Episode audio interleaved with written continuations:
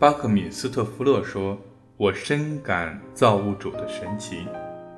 而且我深知我的任何设计都无法与之相提并论。”的确，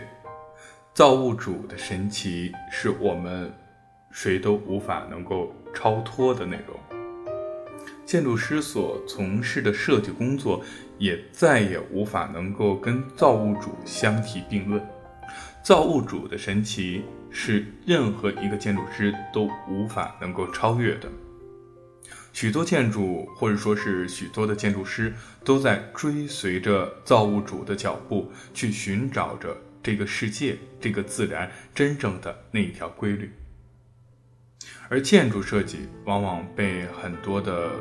哲学家或者说是社会学家称之为改造或者是影响自然的设计，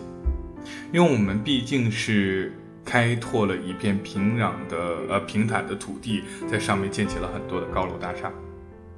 所以说有的时候小周也会觉得我们在从事的设计工作是在跟自然对抗，是在跟造物主唱反调。所以说，既然在做着是这样，其实很卑微的工作，那么真真正正的也是没有办法跟造物主的神奇能够相提并论嘛。